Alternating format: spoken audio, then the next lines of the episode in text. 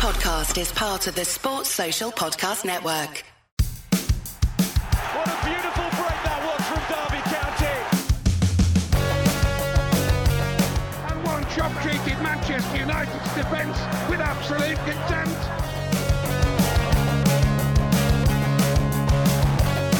And a chance for Mario once more.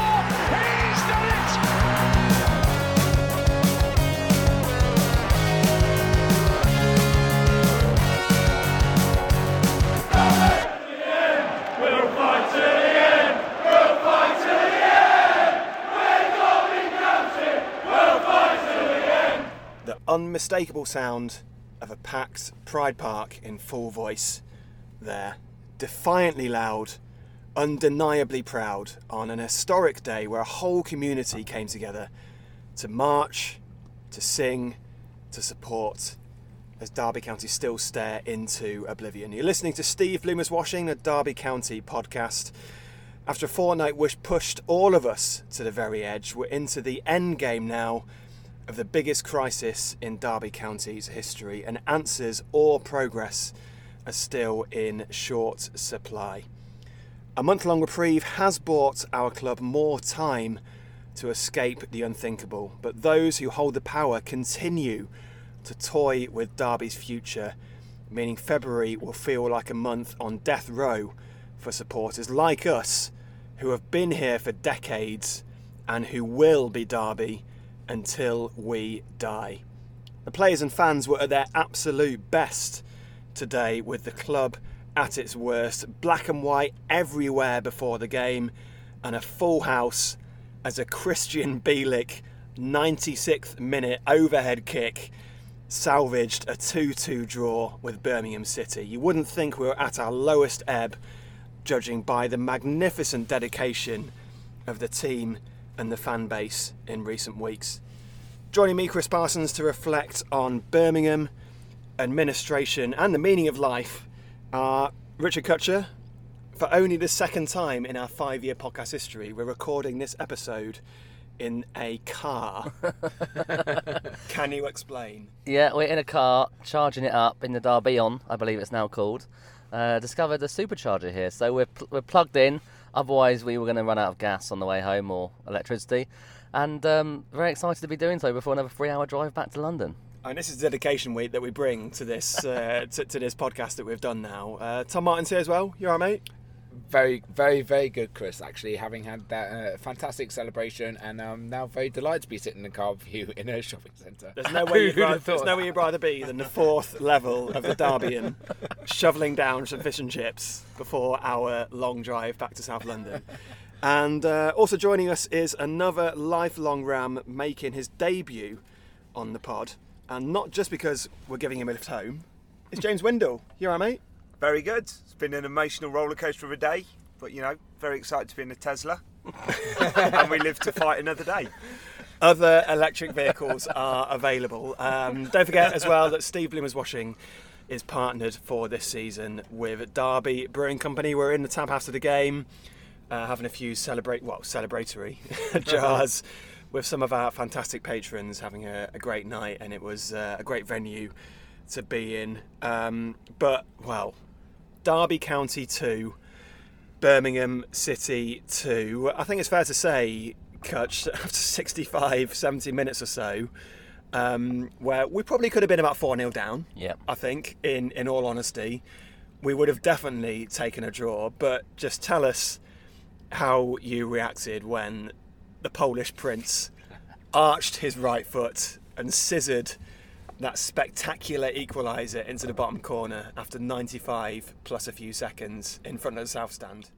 Yeah, I think it's immediately gone up to probably top three moments as a Derby County fan in my life, uh, particularly with all the emotion that came with it. The, the, kind of the scenes before the match, I was in tears uh, watching Jamie do his poem, and the fans at the very start of the game. I thought to see the ground fill almost at quarter past one was incredible. But the Bielik bicycle, as I'm calling it, was I, I you guys didn't seem to know what quite had happened when it went in. I thought Stearman had scored. Tom, yeah, you thought Stearman had scored. Tom was celebrating with some random people over to his right. Chris was celebrating with some random people over to his left.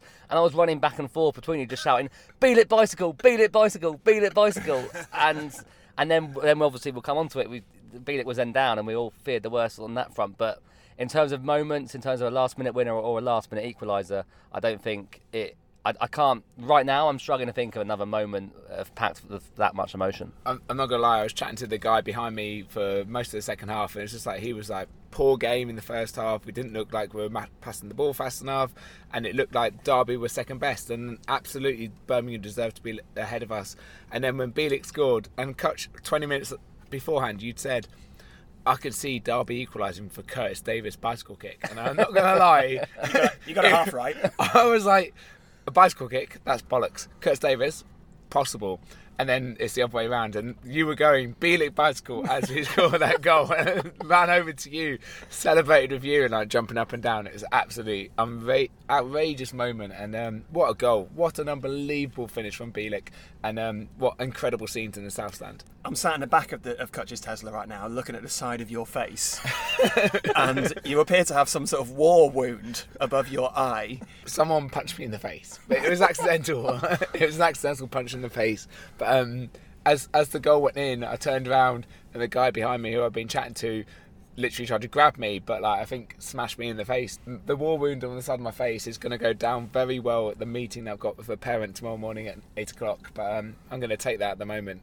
James, you uh, you weren't sat with us, but you were in the East Stand at Pride Park today. You got a cracking video, I must say, of the exact moment when Bielik scored. H- how did you take it, the atmosphere in general today from start to finish? Because it was quite unlike a lot of. It, it's fair to say it wasn't the average Derby home game, was it? No, and the the East stand on the halfway line. There's sort of a lot of old guys. I was sitting a couple of seats away from my dad's. Um, I managed to get a ticket. He's a season ticket holder. And there was a girl who wouldn't give up her seat between me and my dad because she claimed it was her lucky seat at Pride Park. And we were kind of debating about how lucky that seat might be, what with her being a Derby County fan, and it being Turn- there. turns out very lucky. Turns out very lucky. So yeah, yeah, yeah. Um, no, I, I mean, it, absolutely fabulous way to end the day. Um, 70 minutes of pretty humdrum football, I thought, from the Rams, and we're probably lucky to still be in it. Only last 20 minutes ago, but they just don't know when they're dead and buried, do they? They just keep going, and you can see what Rooney's instilled in them. They just believe, and you know, they must be running on fumes because it's a young squad. They've played a hell of a lot more games than they should, and yet they keep running till like the 97th minute.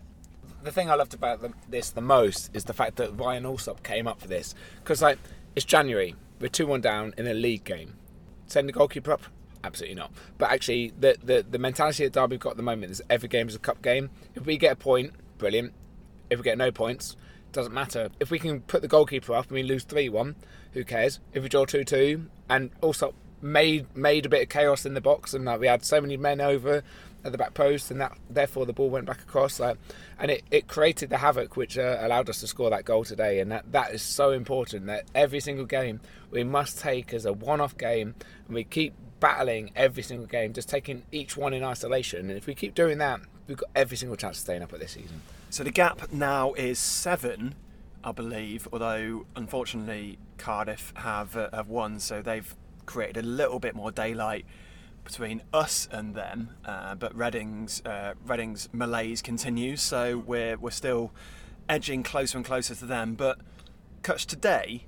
You, you watch that game and there was a, a relatively solid start, but the message, the, the thing we seem to say afterwards, that we felt like the occasion did get to Derby's players today. Um, there was a a relatively solid start, but from about 20 minutes in until about 20 minutes to go, Blues pretty much controlled it. Really, they like Derby didn't really put their passes together. They didn't really play in the na- in the way that we know they can play. Um, the, the the key moments, Blues managed much better than we did. Uh, they, they they scored two. They could have had four. So with all that in mind, the fight back was magnificent, don't get me wrong, but did we deserve a draw today? We did pile the pressure on those last 25 minutes, and I thought, I think we all said, you know, one one brings two, a bit like Reading away. You felt like if one goal went in, another one would come, and and Birmingham were giving away so many free kicks in that second half in a way that they weren't. Everything seemed to go against Derby first half, and mostly for, apart from one major decision the referee got wrong regarding the handball, which we'll come on to. But I think it's hard to know, you know, when you see them battle, and we did create other chances in that second half. Max Bird missed a glorious chance in the first half as well when he should have done better, and that summed up his day mostly. I thought Bird was very poor today. But I thought that first half was basically like where we left off against Forest. Like against Forest, you know, apart from a little bit of a rally in the last five or ten minutes, we were very poor that second half. Forest didn't let us play. They pressed us. We didn't seem to have an answer to that, and we started off much the same way. I think, yeah, we had a slightly bright start. Jóźwiak looked good until we kind of lost interest after getting kicked a few times. Um, Plange had a half decent chance. Max Bird had a half decent chance. I think would have made it one-one, but. Birmingham were, better than us all over the pitch until I thought 75 minutes, and then Derby t- tried to turn the screw, and I think it was just we chucked. Generally, I think we probably just chucked enough rubbish against the wall, and then something stuck because it wasn't like we were opening them up and carving them up, but the corners were racking up, the throw-ins were racking up, the free kicks were racking up. They were getting yellow cards, and you just felt after the first goal, Luke Plange, what a goal that is, by the way. Bielik will get the headlines, but Luke Plange's goal was a glorious finish and footwork. After that went in, it kind of felt inevitable, but until you know 95 minutes, you're not expecting that. Yeah. Uh, the last two games, then, four goals conceded, James, and uh, some people will say a large part of that is due to the lack of Phil Jagielka, who, I'll be honest, I can't really bear, bring myself to watching a Stoke shirt. It's just, it's not pleasant, is it? But we we're talking on the way here about is Stearman someone who can do a good enough job for the rest of the season to maintain that relatively solid defensive record that we have had? And look, four goals in two games. The first one today really wasn't pretty at all. The second was a pretty easy finish for Scott Hogan. And combining that with the two goals that we conceded against Forest as well, do you think we have got enough defensively with only basically Stearman and Davis to pull off the unthinkable now? Not as those back two. I mean, I think you know. Obviously, we're seeing a lot of clean sheets. I think Stearman even got five out of six or five out of seven when he came in. I think it's going to be slightly more chaotic for the rest of the season, but we've got to hope that having Bielik in central midfield, or maybe he'll drop into defence, will plug some of those gaps. But I think Stearman and Davis as a combo, we're not going to see that kind of domineering centre back pairing that we saw with Jagielka and Davis. I think I think it's interesting in the sense of look, looking at the defensive like backline of uh, Davis and Jagielka being so solid, and um, I have to say I, I have looked at like Jagielka as being uh, potentially the weaker link of those two because like teams seem to target him because uh, he's he's 39 and you can get get him behind, but actually he reads the game so well, and you notice the difference between Jagielka at 39 and Stearman at what I don't know 32 or 33. Jagielka's he's a better footballer, isn't he? I mean, there's a simple fact that he's a better footballer. He's played for England and he's he's played at high level, uh, high level sort of teams like Everton and stuff like that. And um, we notice a difference now. I don't necessarily think of any of the, the goals that we conceded today. Um, I've not looked them look, looked at them back on like uh, on TV or anything like that. But any of the goals against Forest, we can't blame an individual. But there's something wrong in the back line. The fact that we're conceding four goals, it's not like Derby at the moment, and um, we we got away with that defensively, I think, and uh, I think we're quite fortunate. And there's definitely missing a Jagielka, and I think we'll we'll we may pay for that for a long term. I think we're lacking a bit of leadership down that spine. I mean, you know, Bird and Thompson and Knight have done brilliantly, but you know, without a Jagielka in there, it's starting to look like, yeah, it's starting to look a little bit rudderless, maybe at times, less domineering. I thought um, I thought generally like Davis and Stearman. I thought the whole team looked very hesitant in the first half. Chris mentioned at the very start maybe the occasion got to them. You know, packed Pride Park, all the emotion around. They would have seen the videos and pictures of the march before the game, and they would have been really pumped up for it. And I imagine the coaching staff would have maybe give them, and I think this is fair enough, give them a word of warning. Keep your heads. You know, try and you know don't don't lose control. Don't get too emotional and maybe the players overcompensated. That's the only kind of excuse I can say. Because in the first half, we were missing every second ball. We weren't winning any second balls. We weren't winning any 50 50s. And ultimately, in the second half, it did turn its head a little bit. But I just feel like maybe the maybe the occasion did get to them because it was uh, it was really bleak first half. Yeah. Well, look. Hey, look. Let's look at the positives. Seven points from safety now. Um, put aside all the off-field mess because we have to really. Like, I'm, I'm just done with thinking about it. I just need to get it out of my headspace, and it was just, from a personal point of view, it was incredible being there today. Like it felt as big as Brighton in 2014. It felt as big as a Forest game. It felt as big as any playoff game. It just the the the emotion and like the spine tingling sense of anticipation was was incredible. an hour in, it looked like Blues had just completely spoiled the party, you know. But let's talk about the main contributor then, um, the Polish prince, Krystian Bielik. Uh, he came on for his first appearance, first first team appearance in what was it, over a year, I think, since um, since since his long term injury. Um, I thought his first few passes, he, he, he settled in pretty well, but he didn't really commit himself that much. He didn't really stretch himself and throw himself into the 50-50s and and put himself around the pitch as much as he used to at his peak before his injury. But you saw the little glimpses, didn't you? Like you know, he, he would spray the odd ball, like he would outmuscle the odd midfielder, and he would um, sort of play the odd little reverse pass between the lines or through the gaps. Like even I felt in the 20 minutes in his first appearance in over a year, he showed his class. I think, and it affected the rest of the team. Like we we we seem to be noticeably more confident, and we seem to get a huge lift when he came on, didn't we, Coach? Absolutely, and I think he also brought physicality. I agree with you. He wasn't totally throwing himself about as you as you might have previously seen him, and I think that's completely understandable. But he he brought just he, we started winning more headers in the centre of the park. Like we were losing so many balls in the middle of the park, particularly headers. Um, yeah, Bird and, and Knight and Thompson, like they they've got a lot about them. They put themselves about. I thought Jason Knight's second half was fantastic. As I said, I thought Bird's one of poor, one of Bird's poorer games, but Bielik he just wins stuff in the middle, and he does have that class and that extra little touch and that extra bit of space, an extra bit of time he gives himself. And I, I thought he did make a big difference. I thought Kazim Kazim didn't seem to have a huge direct impact on much, but he just his presence just seemed to lift the players around him.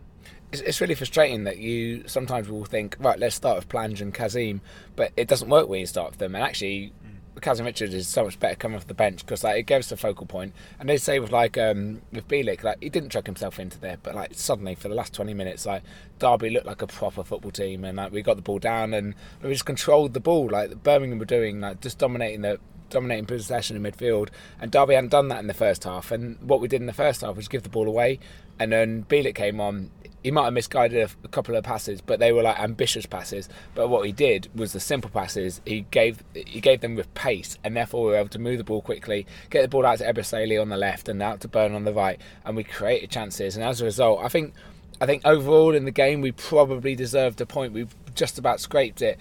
Um, and if if if we'd have got the decision for the handball, which I was absolutely adamant about, um, it, with about 75 minutes on the clock, like I think I think we could have even gone to win that game because I don't think Birmingham were any great shakes, but they did well in the first half, and we didn't defend well enough against them. Just very quickly, that point about the handball was uh, I've not seen it back yet. But we've had text messages from people afterwards saying they saw it on Sky and it was definitely a handball.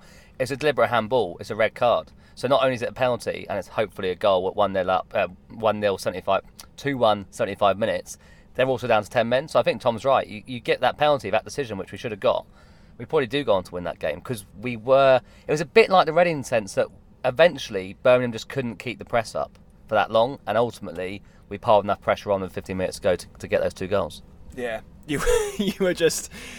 I'm just I'm just amazed that we did pull it around because the analogy you used, Kutch, was that we got into Pride Park today. There's a full house, 32,000 something something and something, an incredible crowd, and there's a lot of fans in there today who would have never been before. Yeah. Um, you know, a lot of people who will be starting their relationship with Derby County as a result of the situation we're in. It was like, uh, you know, you meet your girlfriend's parents for the first time, and then She throws up everywhere. yeah, And the thing is, we saw so many.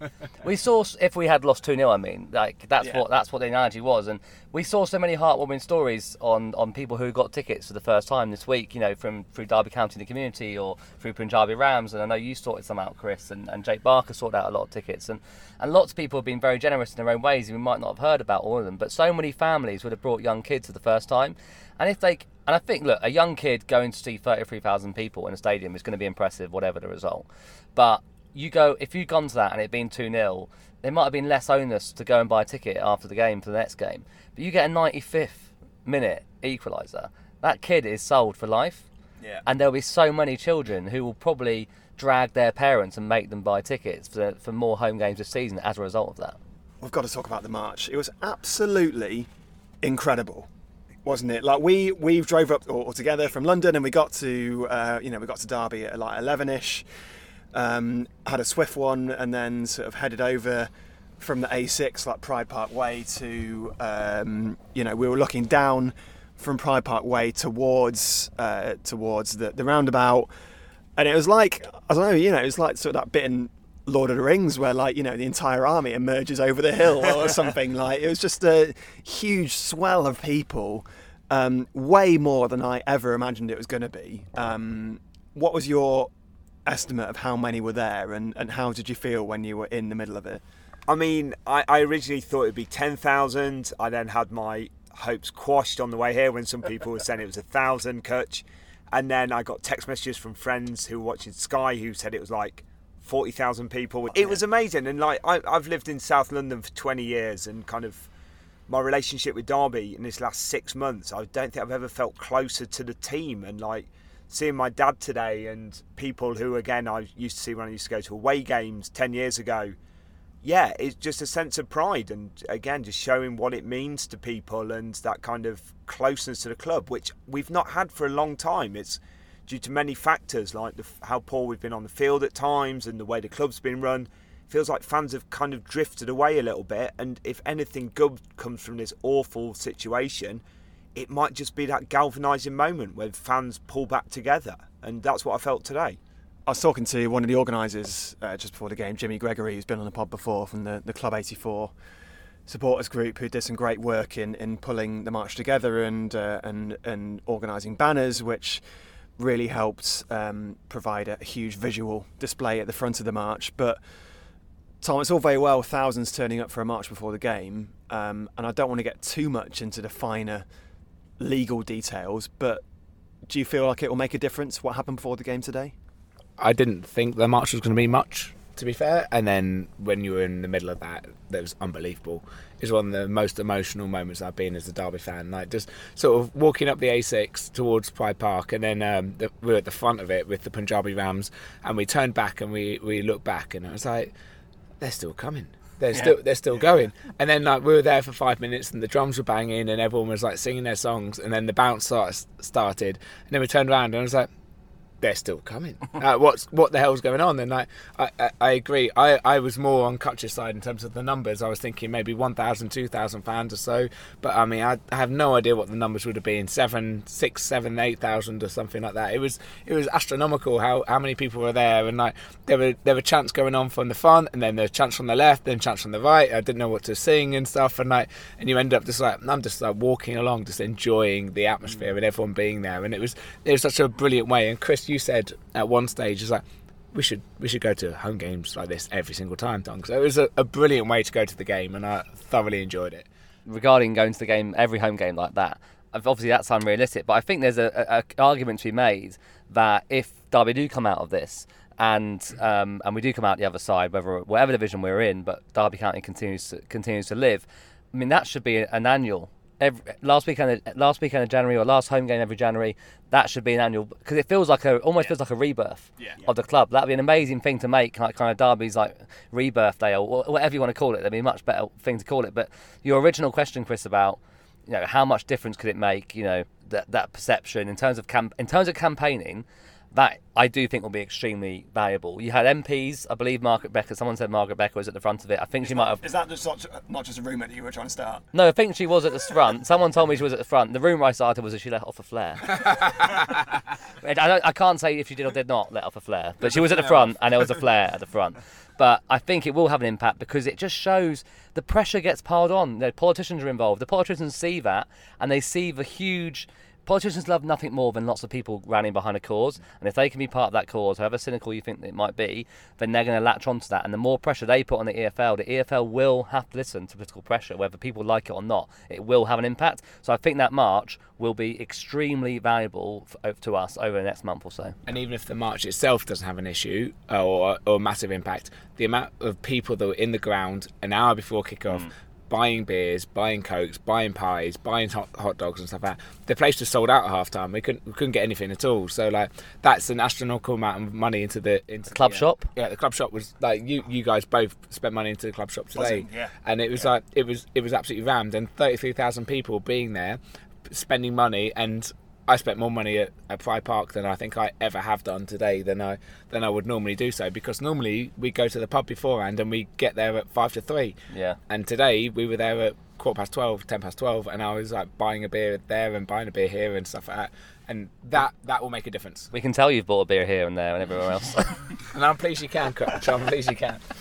Well, we're going to talk more about the Rams in uh, just a second. Wayne Rooney has turned down the Everton job, would you believe it? So we're going to have a little bit of a chat about that. Uh, we might talk about Forest, but we're going to try to avoid it. And uh, don't forget, you can follow Steve Bloomer's Washing on social. We're at Steve Bloomer Pod on Twitter and Steve Bloomer's Washing on Facebook and Instagram. And while you're there, why not give us a um, why not check out our Patreon membership service for this season? It's uh, your chance to get an extra podcast every month from Steve Bloomer's Washing. This season, we've had interviews with the likes of Colin Gibson, Igor Stimac, Curtis Davis, Jamie Ward, Mart Poom, and this month, our Patreon exclusive podcast is a chat with Morten Bisgaard. So sign up today for loads of great content from us over at patreon.com forward slash Steve Bloomer's Washing. Hi, I'm Dean Sturridge. Hi, I'm Paul Peschisolido. Hi, I'm Curtis Davis, and you're listening to Steve Bloomer's Washing. So there have been a number of great initiatives which have come out of Derby's horrific situation, um, an outpouring of generosity, creativity, productivity, and just sheer force of will to keep Derby County's plight at the top of the news agenda until we get answers. But one of those was My Derby Story, which uh, saw hundreds of Rams fans describe how they fell for the club. So we've uh, shamelessly jumped on that particular content bandwagon um, at the pub after the Forest game. We asked we asked supporters, why do you support Derby County, and can you describe how you'd feel if we ceased to exist? And we got some really powerful and poignant answers. So I've supported Derby all my life. The reason is my dad, to be honest. He's from Derby. Um, he was in the army, so he came down to Essex. I'm born in Colchester and I've grown up in Colchester, so I've not lived in the city. For me, the whole affiliation with Derby is through family. It is my family, is what I talked to my dad about. When I was eight years old, I was the mascot at Southend Away, which is obviously a local club to me, being from Essex. Um, so that, my dad didn't tell me I was going to be mascot. And then all of a sudden, I had my kit on and I was walking out, and it was the game, if you remember, where Martin Taylor broke his leg. So it was bittersweet in the fact that I had this proud moment. I was on the pitch with the Rams, and then obviously one of my heroes broke his leg and, and, and didn't play for us for a long, long time after. Um, and the other one will have to be the uh, cup game, which was semi final away to Man United. I remember being in Old Trafford in the away stand and a lump in my throat just to see my Derby County playing at Old Trafford that I've seen on TV so many times with the likes of Beckham and the Nevilles, etc. And, and, and just the 10,000 fans we had in there, it was amazing. Since I was born, to be honest, I think uh, my dad's been a Derby fan ever since um, he's been involved in the city and been involved in the club. Um, I think it's been a family affair. Um, I'm here today with my uncle, my cousins, friends. Um, it's come passed down through generations. So um, yeah, since I was a little kid. Um, and I think what, what has been great over the last couple of weeks is to see how the DCFC fans have got together as a community. Um, we've shown really, you know, a good strength. You know, unity does bring strength when we all come together, and we're really powerful voice together. You know, we've got so much um, publicity over the last couple of weeks. If this is a, it sets a precedent of how we want to go um, further in the season. My first game was in 1999 against Burnley in the FA Cup when we lost one 0 um, but I fell in love with it. And it's one of the most amazing things in the world where you can come together with 24 up to 30,000 people and you're all feeling that same passion no matter what your differences are in, in walks of life. You've all got one passion and that's and that's Derby. I managed to uh, go to school in Derby, uh, in Derby, and I uh, moved to university. And since then, I moved to London through work, and I've supported Derby ever since. A lot of my friends support, you know, the big, uh, big six, you know, United, Arsenal fans, Liverpool fans. But I have stuck so loyal to being a Derby County fan. I, you can't shake them off, no matter how much of a bad season they're having, no, no matter how much of a mess they're in, you cannot shake Derby off. Once you've got a love for your club, that that attachment is is unbreakable.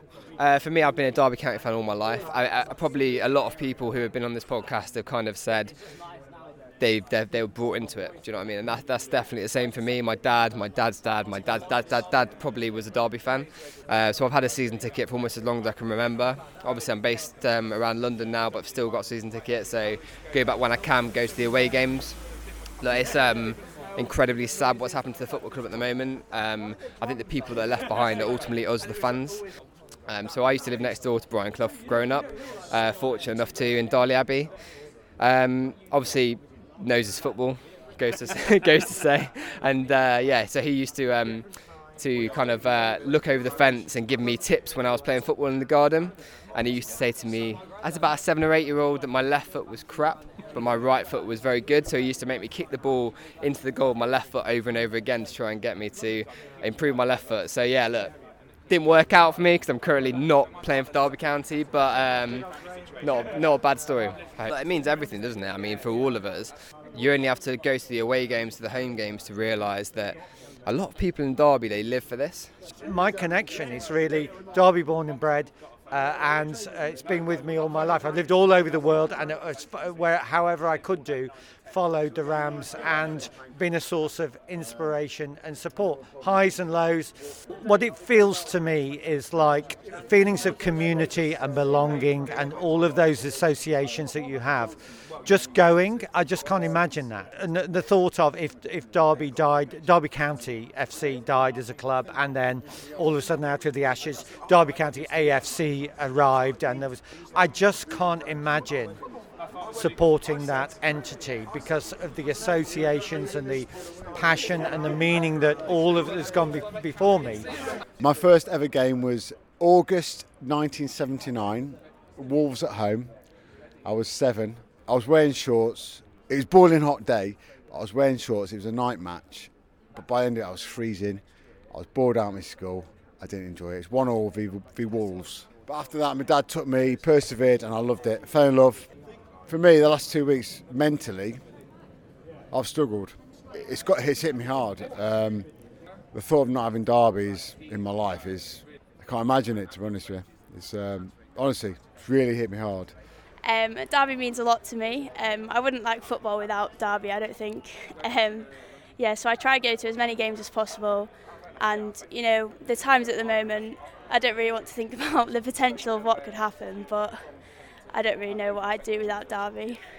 Love going every Saturday. It's an escape from the Monday to Friday 9 to 5, something to do at the weekends. If Derby went bust in two weeks, then I don't know what I'd do.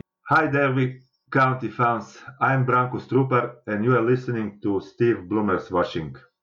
So, despite the absolute uh, trash fire that Derby County are at the moment, fellas, um, incredibly, Wayne Rooney um, admitted in his press conference before the uh, Birmingham game that he was approached for an interview at Everton, but he turned it down.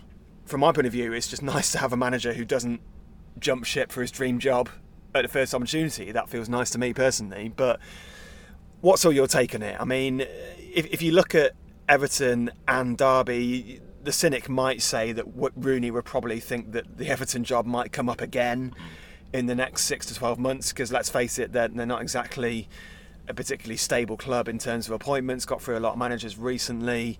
I mean, I was thinking about this myself, and I, I just feel that he looks at those two teams. He looks at Everton's team, which is, let's face it, a bit of an underperforming Premier League side with some players of real talent, likes of Richarlison and, and players like that. Players signed for a lot of money, but players who might not necessarily play for him if he was there. Whereas you compare his role, what it would be at Everton, to how he's perceived by the players at Derby, where he's managing a team of kids, a team of, of washed up players, a team of veterans on their last payday who just really buy into what he's trying to do. And I don't. I just feel personally, you know, he, I'm sure Rooney's got his reasons for turning it down, but I just feel that he wouldn't be able to motivate that Everton team in the same way that he would a Derby team. But coach, how did you feel when, when you first heard that Rooney had turned down that, that, that particular role? I think first of all relief and just another relief that another distraction was m- removed because uh, we've got everything going on off the pitch and we've given ourselves on the pitch and the kind of stuff going on on the pitch is kind of keeping us going, isn't it? Because off the pitch is so bleak and so such a roller coaster, and obviously on the pitch is a roller coaster for a different reason. But Rooney's given us hope, and I think it does it does kind of renew your hope a little bit in the integrity of football. And and Rooney, we discussed this on the pod two weeks ago, but Rooney is that kind of um, as a as a player, kind of a throwback to kind of a real a fan on the pitch, and and kind of giving everything, and and and kind of seems to be to a degree untainted by some of the more uh, yeah, cynical parts of modern day football. So it's kind of nice to have that reinforced. I think it's got a, a, elements of both, Chris. I think he is proud of the job he's doing. I think he does, en- despite it being so tough, I think he does enjoy the job that he's doing at Derby County. But the Everton situation, it, it is a basket case of that club and he will have seen that every part of that interview process has been played out publicly from the very beginning to its end with I don't know what the latest on Lampard is today, but it sounds like he's been offered the job. So Rooney probably thought I don't need to put myself in this situation. And at Derby County, again, cynical view, he can't really lose in a situation. He's already won over so many critics, both inside the club and outside the club, that he, he's probably thinking I can't lose here. Yeah, completely. I was just thinking the same thing. It's a completely free hit for him. I mean, how many chances in a football career do you get to write a bit of history? So if he sees it through to the end of the season, he's on to a winner because everyone will see the loyalty. And he could write his name in the Derby County and the wider football history book as a man who's kept a team up that were an absolute basket case and dead on their knees. So yeah, I think he's he, he, again we're seeing Rooney's probably brighter and more switched on and more astute than people give him credit for. Well, he was he was already could have been a history maker, Tom, if he'd have pulled off keeping us up with a minus 12 deduction, which I believe, correct me if I'm wrong, no one has ever done before, but you know, keeping a team up with a minus 21 deduction, as we've said before in this podcast, would be, and we're not just saying this, one of the greatest fairy tales in modern English football history. But the question I wanted to ask you was that us as Derby fans, we clearly really fell for Rooney. Yeah, we had our misgivings at the start. We didn't think he was up to it tactically. We thought it was a bit of a mess.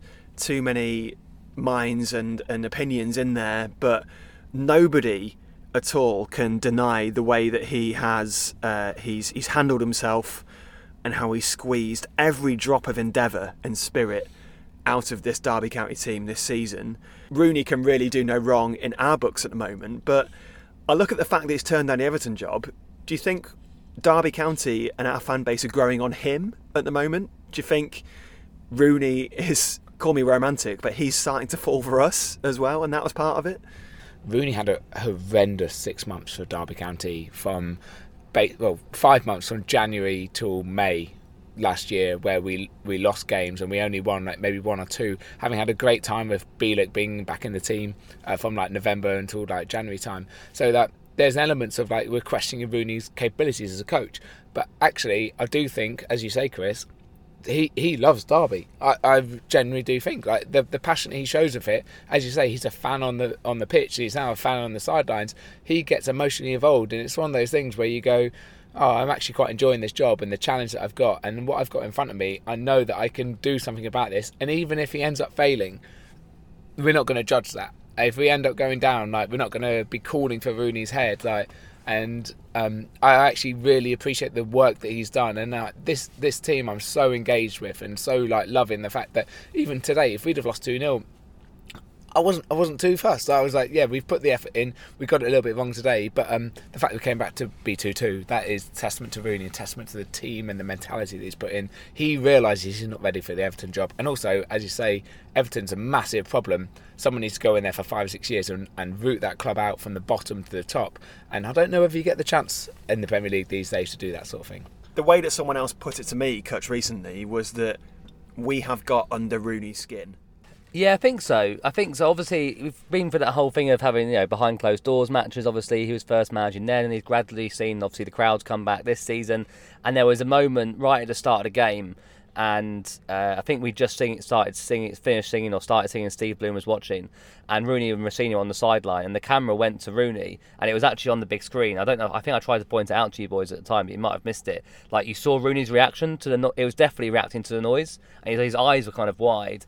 I don't know if he said something like "wow" or something, but I, I saw it happen, and I was like, "Wow!" He's just he suddenly You sure you heard. didn't say wow? I, I might have said wow. I say, I say wow a lot, but um, it, I think un, under his under under his skin, I think we probably were already under his skin. But I think that crowd today and that moment, both at the at the starting whistle and the and the 95th minute goal and, and the final whistle, I think we really did. The one thing that still surprises me about Rooney, which is the polar opposite, Frank Lampard, he still doesn't he hasn't give, allowed himself to come and get carried away with like the South Stand or the away fans at a game yet. You know, you don't see him doing the bounce. You don't see him do any of that stuff. You know, we all loved it when Lampard did it. It's easy to look back and think that was a bit cringeworthy. I think Rooney's just keeping it in. I think Rooney knows that there's there's more battles to come. He seriously does believe he can keep this club in the division again. And I think maybe when that happens, if that happens, that's when we'll finally see him let go and really enjoy himself with the fans. Because I still think he's he's holding back. He's trying to be professional. If you look at Rooney through his career, he's always been one that will say his point. England Algeria when he came off the pitch in the nil-nil draw, I think in the 2010 World Cup, and he was like, oh, "I'd love it if the fans like supported him," and he got pol- uh, for that, and I absolutely agree with that because like he shouldn't have said something like that.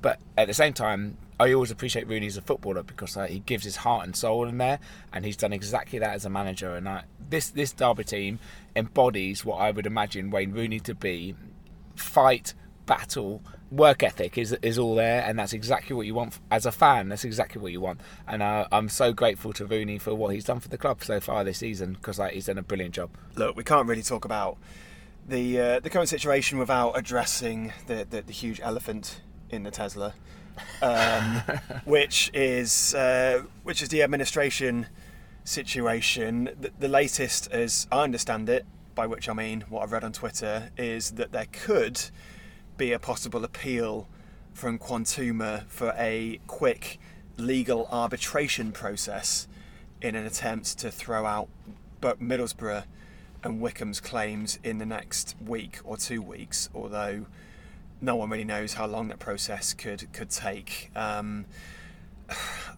I, don't really know how to really frame how to really frame this for, for the three of you because it's just taken so much out of me in the past couple of weeks. Like it's sort of affected my sleep and it's affected my mood and affected my work and affected my mentality. And I'm hearing so many stories of, of the Derby fans that, that are feeling the same way. But where do you really see it going in the next couple of weeks? I know it's so difficult to, to forecast, but James, what's your what's your hunch on, on where the latest twist in our existence is going to go next?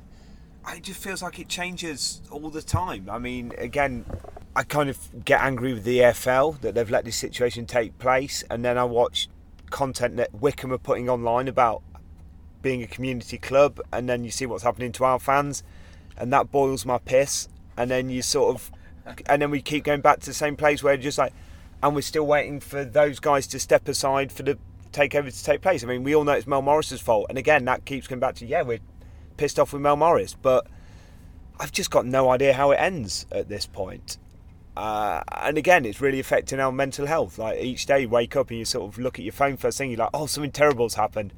Oh God, it's the ongoing situation in Derby County, and you're just like, where does it end? Because at the moment, it just feels like we're in a weird death spiral that just keeps going and going and going, and it's only what Rooney and the players are doing on the pitch that's kind of making it bearable. Yeah. I'm not wanting sympathy for the fact that Derby County have not done something wrong because they clearly have, and uh, Mel Morris is to blame for that, and the the club is to blame for that for, for doing whatever they have they have done over the the last sort of five six years. But at the same time, as an individual and as a football fan, now it's been horrendous. I don't think I've googled Derby County more. I want to know what's going on, and I want to to see what's happening, and I want to see some sort of change and some sort of progress we're getting nothing at all from from the administrators, which I kind of get because they've got to be quiet. From the the, the bidders who are there, like Appleby, Ashley, uh, and the the Binnie family, like we don't really know what's happening, like who's going to take us over. But also from the EFL and also from Wycombe and from Middlesbrough, like what are Wycombe and Middlesbrough doing affecting like my life? I shouldn't even be thinking about Wycombe. I shouldn't be thinking about Middlesbrough, and I shouldn't be thinking about Steve Gibson in particular. But but I am, and that's that's a problem. I think look, the, the one month extension was welcome in the in the sense that it bought us more time to sort issues out. I do worry that it, it kind of just kicks the can down the road, and we have exactly the same situation at the end of February, which is an even shorter month, and we're kind of uh, begging for people to turn up again and, and put more money into the club or, or find some funding. And it worries me that we're having to borrow more money and more money to, to keep the club running because that just makes the ultimate sale price, I imagine, higher. Um, I guess the the one hope is that this time, if this arbitration uh, process goes ahead, and it is, if it is wrapped up within say four weeks, because that's the end of February, and it gives uh, bidders clarity on what they're buying and what claims they may or may not be buying, or whether they're football creditors or, not, then that's the hope that maybe finally a preferred bidder can be put in place and they're they're comfortable. I completely understand why bidders don't want to make their final offer when potential another 45 million pounds of, of liabilities are hanging over the club. You'd be absolutely mad to make that offer. So between the administrators, Boro, Wycombe, and the EFL, they need to either put they need to actually arbitrate this to see if they have any merit whatsoever, or put a number on whatever the settlement will be. Um, I'm, by the sounds of it, the administrators do genuinely believe um, and they've got I think three different independent legal opinions that those those cases have no merit, and that's why they're refusing to settle the claims. Is how I understand it, and that's why they, for a long time they weren't in contact with Steve with Steve Gibson at Middlesbrough with Wycombe Wanderers because they're like. We are not settling any, any a single penny for this because we think these claims have no merit, and unfortunately, the way they've possibly dealt with that was what led to kind of the 11th hour earlier this month the preferred bidder announcement being pulled because the EFL suddenly realised what they were doing and didn't like it or or weren't willing to accept it. So the arbitration might clear it up. There is obviously a possibility the arbitration doesn't go the way that administrators in Derby County want, and suddenly there are whether it's 45 million pounds or even 10 million pounds of claims that need to be paid as football creditors, that could be the final nail in the coffin because that could be 10 million pounds too much. So I do it we've bought ourselves some time. We need clarity on this situation, but Derby fans shouldn't get too complacent or too hopeful that that means it's finally going to get put away because I think there could still be another twist in this story. Yeah, I'm sure there's more to come, but we're going to leave it there for now. Thank you so much for listening to us in this um, slightly oddly recorded podcast episode where I'm basically only in pitch black. Um, but I'm just going to close it out by by just reaffirming something that a lot of people have said, which is to just try and look out for each other, really, because there's going to be more twists and turns. There's going to be more good news, more bad news in this ongoing saga, and it's not going to get solved anytime soon. It's going to be a long month. February is depressing enough as it is for a lot of people, so speak to people that care about you and do whatever it takes to take your mind off Derby County if you have to and to keep things in perspective. And hopefully, I'm praying just because I've said this about six times in previous podcasts, we might have some clarity by the time we next speak to you. But we'll be back in a couple of weeks. Until then, Tom Martin, thanks for your time, mate. Thanks. February's not too bad, Chris. It's my birthday, so let's celebrate that. We. James Windle, we must do this again sometime. It's my birthday too. Hey. Up the Rams. Kutch, should we drive home? Yeah, let's go. Yeah, right. Thanks for listening. Thank you.